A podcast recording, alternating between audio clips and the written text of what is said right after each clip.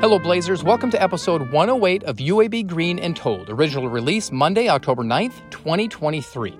Through our podcast, we are given the opportunity to share stories from members of the UAB community.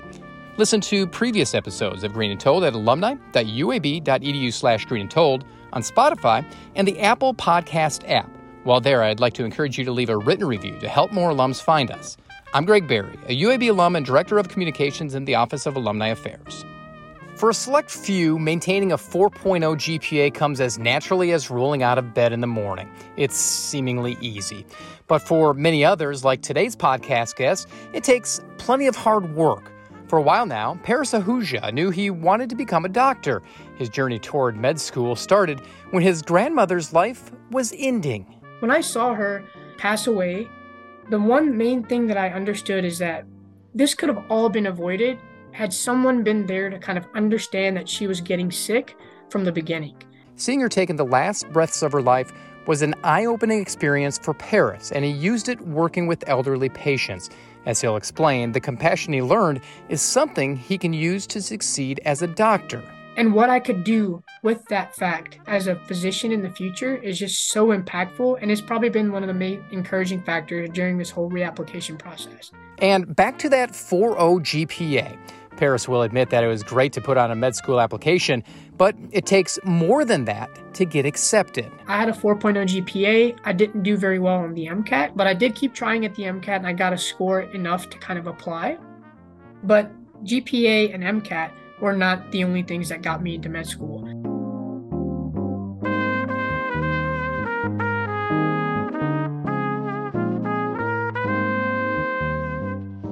The son of immigrant parents from India, Paras Ahuja wound up moving around a bit as a youngster. Born in Birmingham, he moved to Gadsden before returning to the Magic City for middle and high school.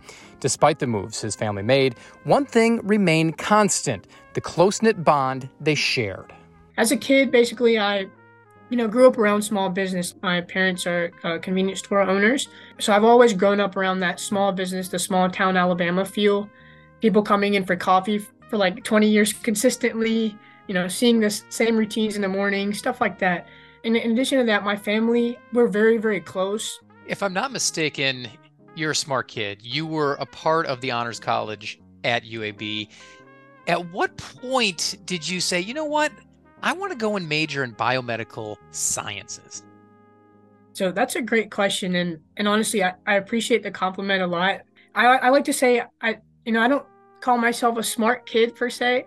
Um, I like to say that I try my best, and I think everyone's smart. Everyone has their own uh, field that they really excel in. So, but that's a great question, um, Greg. So, when I really wanted, when I really understood, I needed, I wanted to um, major in biomedical sciences. It wasn't something that that sort of I took a really calculated decision on. So, when I initially started college, I remember in junior year of high school, I had a chemistry teacher, an AP chemistry teacher that was so phenomenal.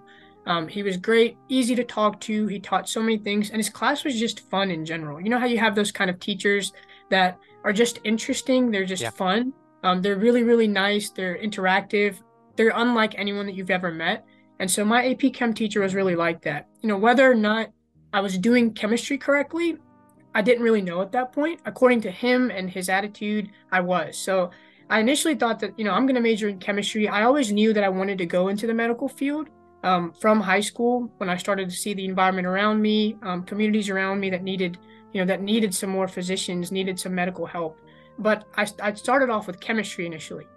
Um, and then what happened is, um, as I started to um, sort of transfer into my senior year of high school, I started to learn a little bit more about, you know, did, did more research online about what programs UAB has to offer um, and what the pathways are for some programs versus the other in terms of getting into the medical field, going to medical school. Mm-hmm.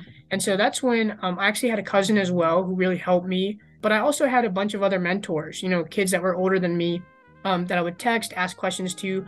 So I kind of learned that UAB has a lot of good programs, but the two, uh, you know, two most popular programs that really lead to the medical field and medical school are either neuroscience or something like biomedical sciences, where you have, where you're not just focusing on one particular subject, you get to see a bunch of different subjects. You get to see cell biology, um, biochemistry, uh, physical anatomy, even pharmacology. We had a pharm class, which is which is very unusual to have in an undergrad. You know, that's what really pulled me into biomedical science. The program was definitely more intensive than you know, in terms of hours, credit hours, and different courses than maybe a neuroscience class would be or, or so, another major. But it was something where we're getting a feel for all the different fields that are out there sure. instead of just sticking to one. So that's what really helped me make that decision to to really switch from chemistry to bio biomedical science before starting. You mentioned wanting to go into a career in healthcare. Kind of expand on that. What drew you in? You mentioned the environment, the the community around you, but what was it that kind of led you into that path? When I sat down to really think about, you know, writing my personal statement, thinking about what really drew me into medicine, it was something that you know, I didn't it didn't click to me about being one particular thing that I saw, one thing that happened in my life. It was sort of the course of things and how everything kind of played out towards the end of my high school. So, from the beginning of middle school, when we moved back to Birmingham, um, I have been a large part of the Hindu Temple of Birmingham and the Sikh Temple of Alabama. You know, being a part of that community, one thing I really saw is, from what, I, what my understanding and my perspective is, the elderly community, especially within the Indian culture, Punjabi culture, is really, really close knit. Um, so a lot of times, if they don't have, you know, if they have kids that have moved out or they've moved far away and they don't come to visit often or anything like that, there is a sense of loneliness. There is a sense of, you know, needing help on a consistent basis, but there are ways of getting that help. But the one thing that was lacking is the ability to have medical help when it's needed. Um, the ability to communicate to someone how how you know what kind of medical care would be needed. For example, while I was at the Sikh temple one day, an elderly lady was um, she was talking about how badly her knees would be hurting. And the thing is, is that in my culture, there's a different way of communicating pain, communicating sorrow than there would be in the American culture, according to what I've observed. And so in the Punjabi culture, it's not very vocal until it has to be. More of it's, you know, emotional. So it's maybe an elderly lady's just sitting on the corner, she's not speaking to anyone um, not interacting as she would be. And so you kind of have to find out what's going on. Um, so that's what largely led me to um, start into medicine. And interestingly enough, as I as I kind of grew older and I started high school, um, towards the end of my high school years, all of my teachers in science, one thing that I really felt is that this field is somewhere where I'm reading something in a textbook, and then I am seeing it directly. I'm seeing it physically, so I'm able to touch or feel. I'm able to to interact with whatever I'm learning. And that was something that I just felt, you know, someone might feel that with math, someone might feel that with English, mm-hmm. um, but that's what I felt with science. And interestingly enough, to kind of add on to the thing of my, you know, me seeing a need for medicine, my grandmother actually passed away due to esophageal cancer towards the end of my high school years. So I graduated high school and we took a trip to India to actually see her. So she was actually in remission from cancer. So we thought that she would, you know, she was getting better, and she was getting better. She was getting her hair back. She was uh, moving around much more, and she was a lady who she wouldn't never communicate her pain. The only way that you would know she was in pain would be if she's a little bit slower, because she was just always active. She was always feeding the whole family, cooking, washing dishes. She was always just, you know, she was always active. She was never sitting down. When we went to see her, she was absolutely fine. She was um, starting to get back into that routine of doing her regular things, um, being active. But when we came back, um, we learned that she had her cancer had actually spread, come back.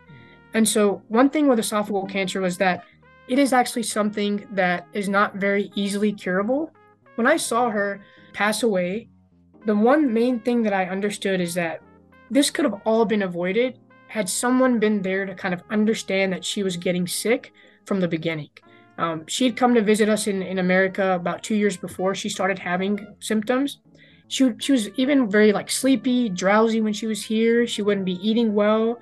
And so that idea of me coming from a community where communication is not only verbal, it's more emotional and physical. I feel that this has really, really encouraged me to go into the field of medicine.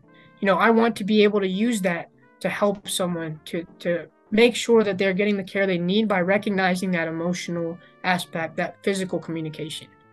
Being close knit with your family, being close to your family, was that the instrumental reason you chose to go to school in Birmingham, continue your education at UAB?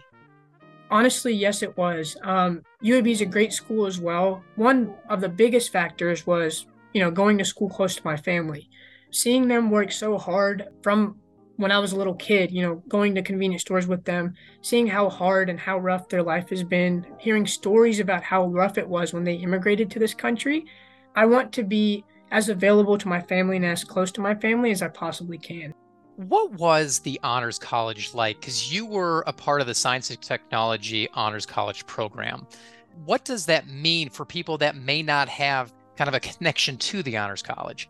The Science and Technology Honors College. So basically, just a general um, idea. UAB has a bunch of different programs. Um, they have some honors colleges that you can be a part of. They also have a personalized pathway. And what this does is it gives students an, a unique opportunity to kind of do things apart from their major to, to develop themselves personally and in their field that they would like to go into in the future. So for the Science and Technology Honors College, it was basically an opportunity for me to start research with support um, to start doing things within the scientific field within the medical field you know whether that be shadowing during the, the, the summer vacations working in a lab as just an intern and just watching what goes on in research. Anyone can do that kind of on their own as well by emailing by reaching out but science and technology honors college created uh, a network and they also created support. So for example we had some classes. We start off the first year by just meeting everyone getting an idea of what science is like, what research is like, what kind of different fields there are to go into in terms of both fields. Um, and then during the second semester, we started to have sort of a research course where we had a professor that would teach us research and we worked on a small project within the semester. Um, then we slowly transitioned into working in labs. Uh, we, also, we also had the opportunity to work on a proposal and a thesis. So, what those are is basically similar to kind of a PhD program, but it's very, very short, not as in detail as it is. Um, but it is an opportunity for you to learn how to do scientific writing, how to communicate findings. With all of the rigors of academia, doing your undergraduate degree at UAB, how challenging was it to go through the SciTech program? Because this is a program that it's meant to challenge you.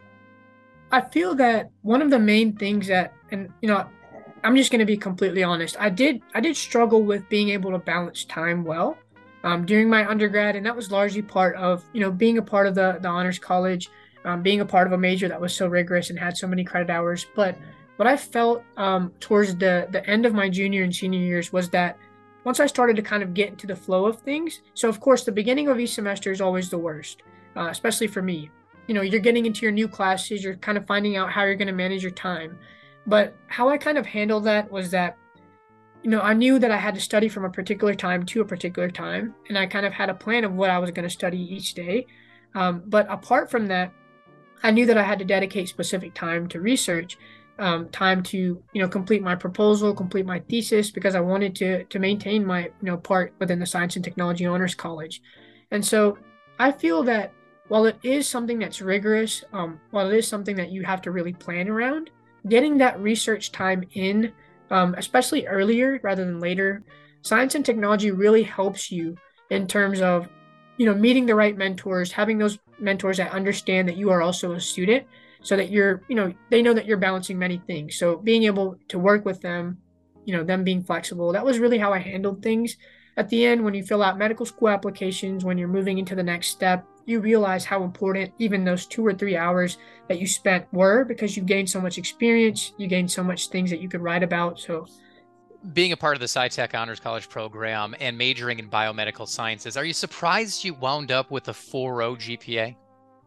Honestly speaking, the 4.0 GPA was something that I really worked a lot towards. And just to say this, because I know that there's a lot of students like me who are really stressed to get those all A's, to get that 4.0 GPA, but honestly, I'm someone who has had to reapply to medical school. So I've learned about what was very important and what kind of wasn't.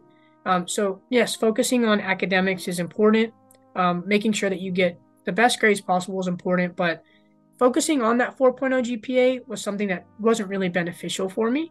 You know, it did help me in terms of medical school applications and getting into med school. But if someone doesn't have that 4.0 GPA, there's really no reason to stress. As long as you're balancing things well, you're getting experiences um, outside of classes as well. That's more important.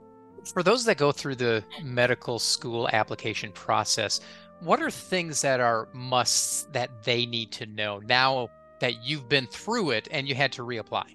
Since I had to reapply, I kind of got a feel for this application cycle twice. A couple of the main things that I would have wanted to know as well when I was an undergrad is first of all, when you're sitting down um, after your experiences, for example, um, if I'm in the freshman year of undergrad and I am shadowing someone, um, try to take time just to jot down a few words um, or a few notes about what you felt, you know, who you met, what kind of experiences you got, even if it's just one time. Like, for example, if you shadow for a month and then at the end of that month, you just write a little paragraph about what you learned, it really helps.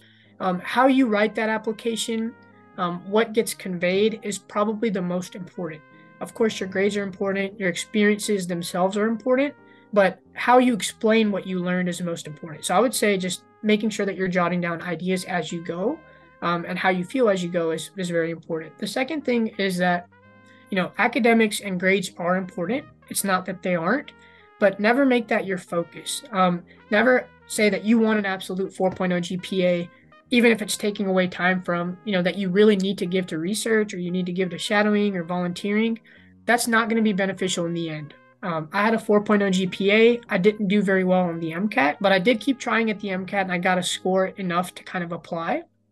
But gpa and mcat were not the only things that got me into med school because i did get rejected the first time around. You know making sure that you are focusing on all aspects. Um, i know that's tough but making sure that you know, if, if I'm studying for a chem exam and I feel like, you know, I know enough content to, to go ahead and do well on this exam, don't keep trying to practice. Don't keep trying to put stress on yourself.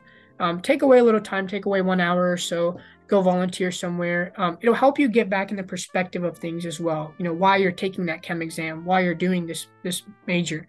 Third most important thing is always remembering apply when you feel ready. And I know that's kind of a broad term that everyone says, but what I feel and what I've learned that that means is that, you know, if you're like me, um, you took the MCAT towards the end of the, the junior year and you didn't get a score that you wanted, um, or you know that, you know, I, I've had some experiences, but they haven't been that impactful. I really want to learn more about the medical field before I start.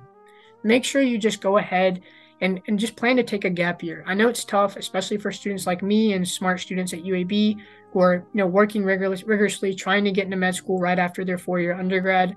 Um, but promise me, you know, taking that one year off and preparing well for the application cycle will benefit you so much in the long run.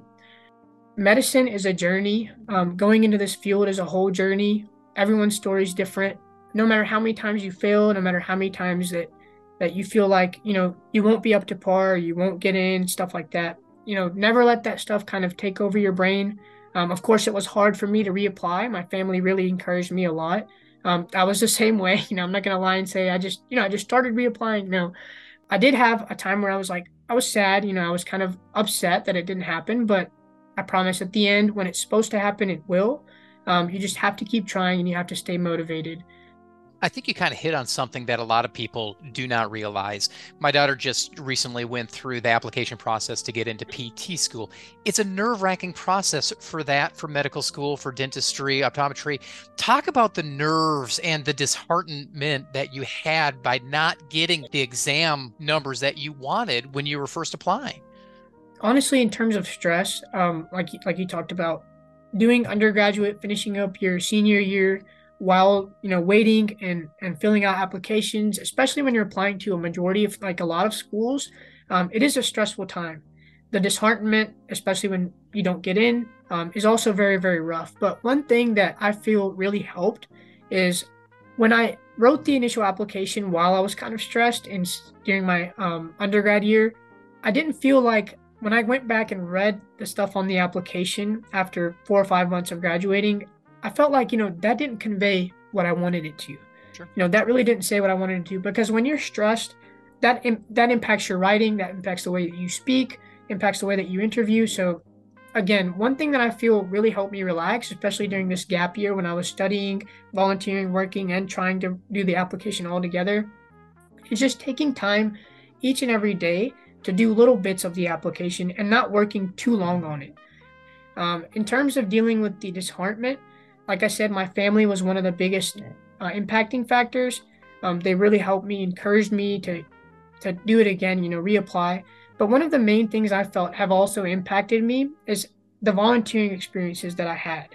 When I was rejected from medical school, I started volunteering at a place called Aspire Physical Rehab and Recovery Center. Seeing individuals every day that need medical help, you know, they don't have their family with them, some of their family is not around. Seeing that there are people out there who are just happy to, to see, you know, see me, to play bingo with me, to talk to me, and what I could do with that fact as a physician in the future is just so impactful. And it's probably been one of the main encouraging factors during this whole reapplication process. You know i felt that someone needed what i was going to do. And so i wasn't just doing it for myself at that point. I was doing it for someone else as well as somebody who's just about to start his medical school career at the University of South Alabama, where do you see yourself 15, 20 years down the road? What do you want to be doing? I have had um, a firsthand look at what cancer is like, um, what the field of oncology is like. That was actually my first shadowing field as well. One of the main things that I see myself doing 15 years from now is definitely something in the field of cancer. Combined with that, another most impactful experiences I've had being in the OR. Um, so I got to see um, two or three different types of surgeries. I got to see a neuroendocrinologist, basically, uh, Dr. Herbert Chen at UAB. Um, I got to be in the room with him. So basically, he does surgical oncology, um, which that's kind of the field that's most interesting to me because he's not just being it's not just in the OR. He's also seeing patients on a regular basis and and helping them with their on- oncology treatment as well. So I definitely see myself 15 years from now being in the field of some of surgical oncology. Hopefully, um, you know, like I said, I'm going to try my best. Try, and also try to see some different fields firsthand in medical school. But as of now, that's the plan.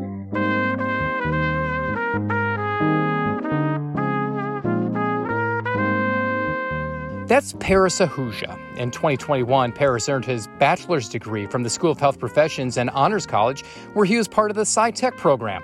Paras recently began his journey of becoming a doctor as part of the College of Medicine at the University of South Alabama.